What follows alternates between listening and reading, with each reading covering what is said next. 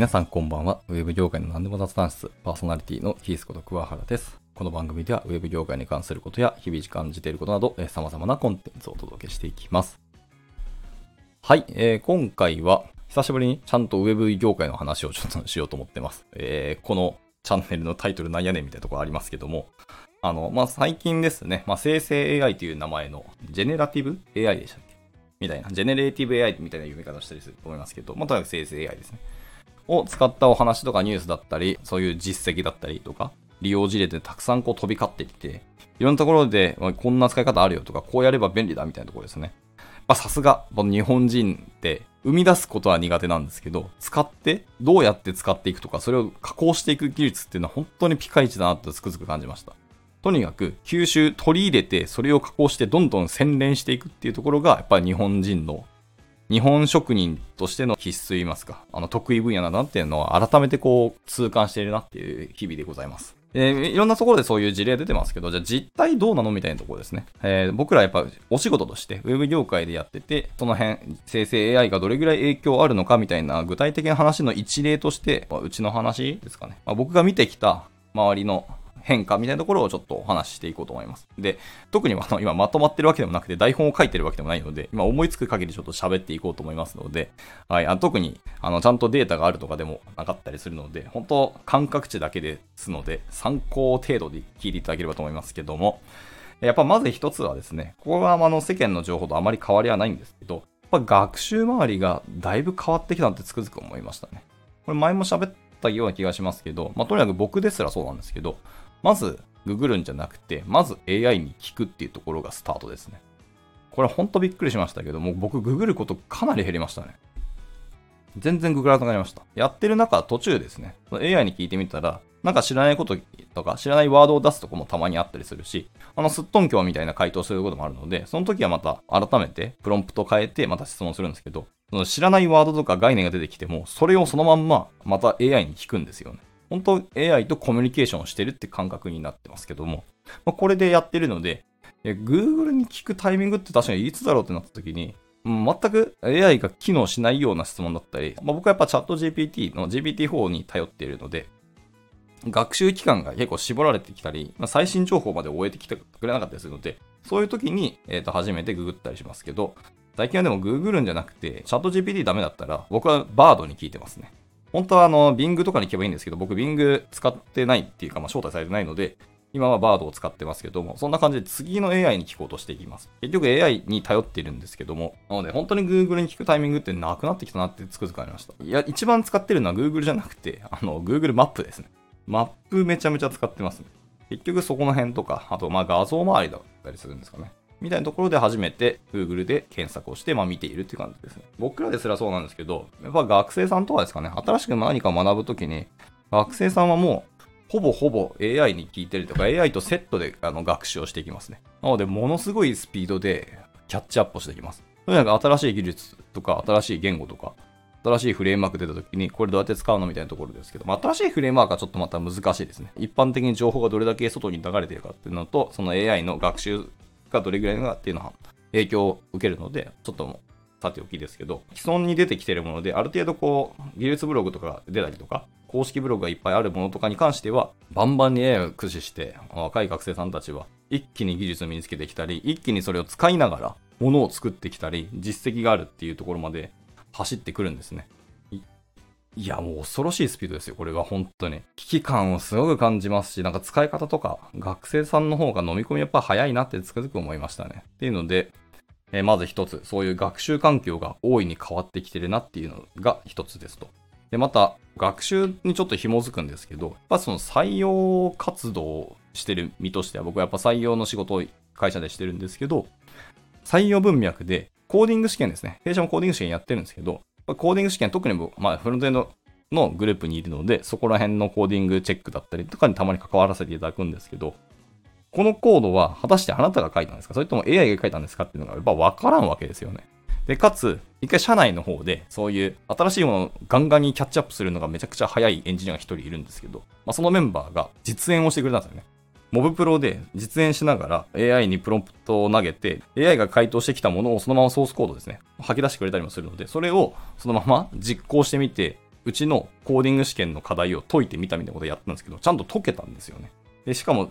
その場でやって、大体そのモブプロなんで1時間ちょっと、まあ、せいぜい2時間いかないぐらいのスピード感で、実際かけてしまったんですし、デザインとかパフォーマンスとかコミットメッセージとかそういうの全部度外視して、とりあえず物を作るっていうだけは、その2時間足らずでできてしまったんですよね、うちのコーディング試験が。まあまあ恐ろしかったし、逆に言うとワクワクしましたね。これすげえ面白いじゃんみたいな。面白いんですけど、何が困るかっていうと、じゃあ採用基準というか、採点をどうしたらええのっていうのがすごい今課題になってて、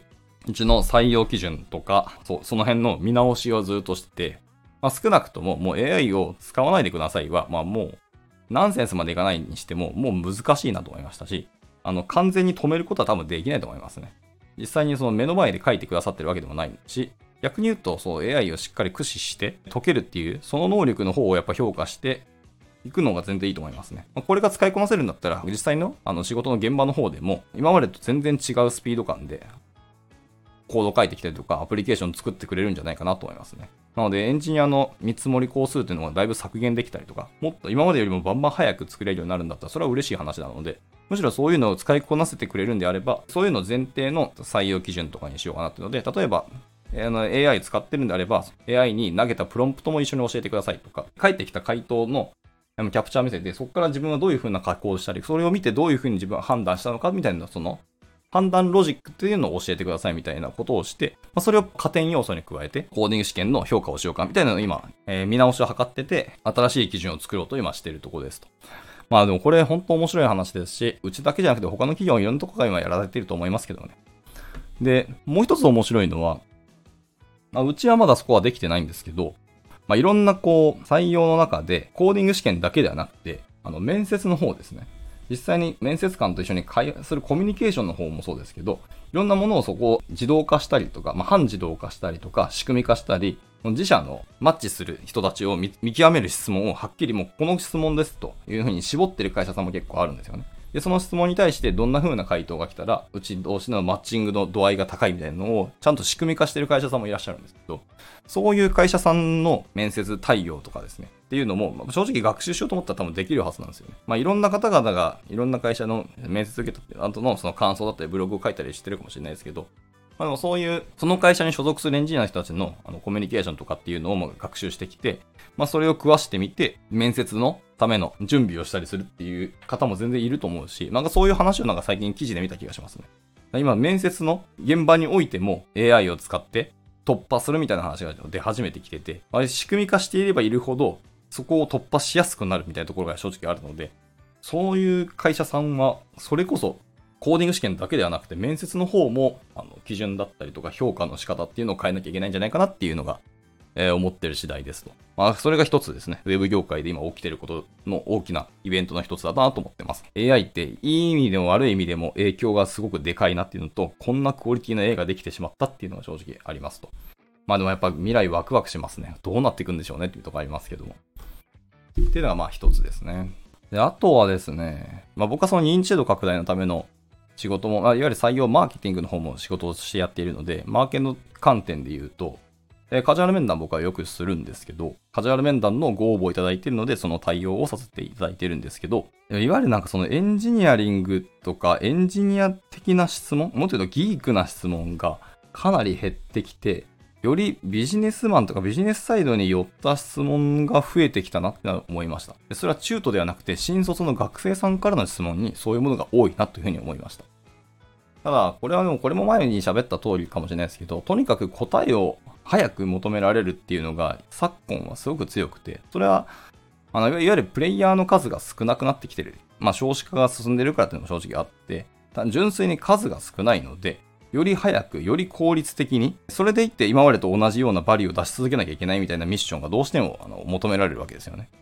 はい。まあ人のニーズだったりっていうのはどんどん加速してるわけですよね。需要がどんどん増えているけど、供給追いついてない。だから追いつかせるためには、人の数が減ってるんであれば、時短にするしかないというところで、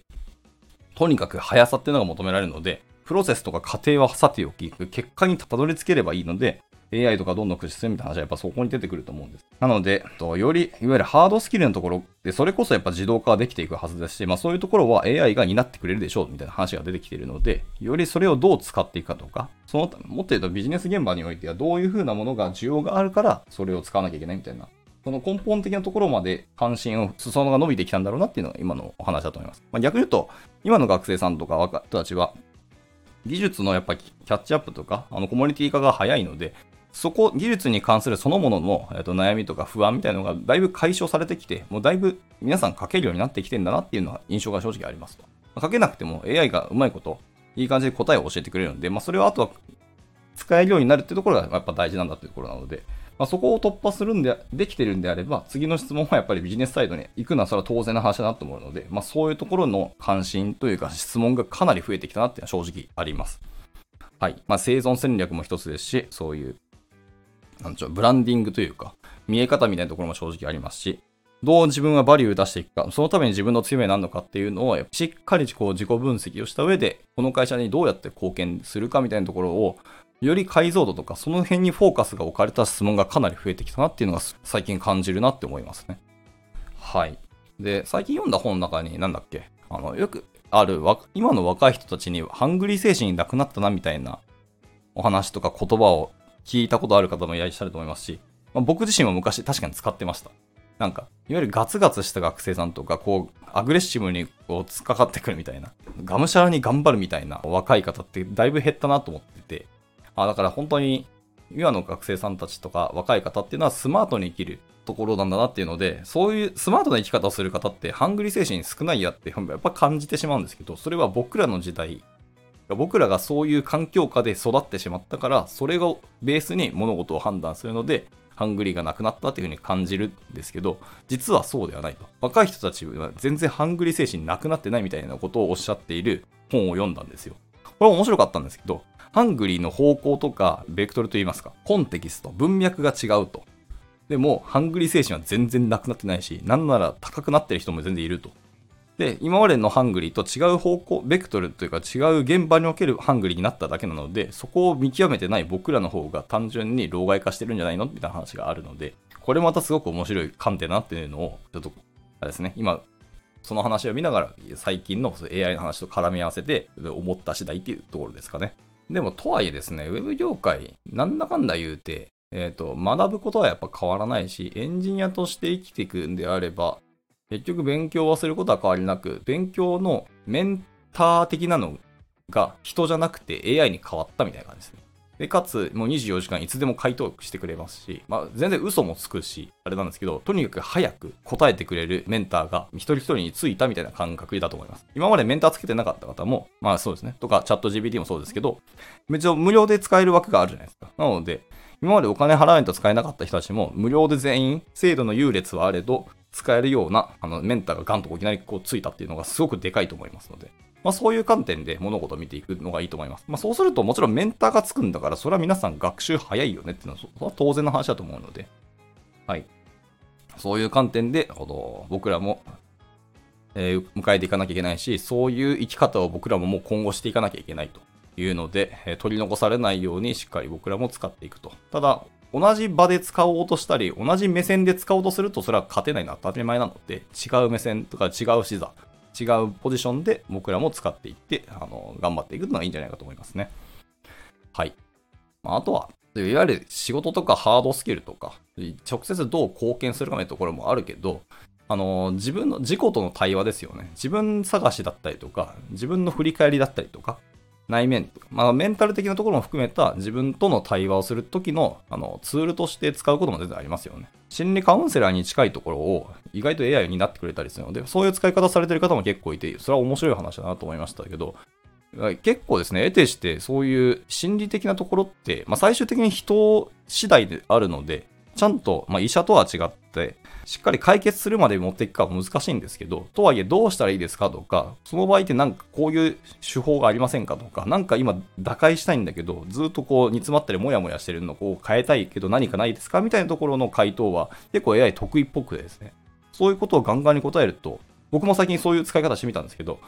意外とこれがどうしてですね、なんかちょっと見え方変わったりとか、まあ僕もそのメンタルそんな強くない人なので、まあそこに対してどうやって打開しなきゃいいのかみたいな、やっぱ悩みはいっぱいあるんですけど、結構ですね、いいことを言ってくれるんですよ、AI って。なので、そういう使い方も全然ありだなと思いましたので、それはそれで一つ、なんか観点として皆さん持っていただくといいんじゃないかなと思ったりしますね。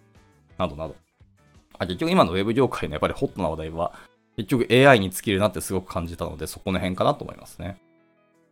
はい。というので、まあやっぱ長くなってきたしあれですけど、まあ一回今のウェブ周りのところの話、まあ結局 AI の話で閉じちゃいましたけど、はい。まあ実際の現場にいる人間としてどんな風に思ってますかとか、どんなものが見えてますかみたいなあの参考例としてお話しさせていただきました。はい。というところで、えー、今回は終了していきたいと思います。では、いつも聞いてくださり、本当にありがとうございます。ではまた次回の収録でお会いしましょう。バイバイ。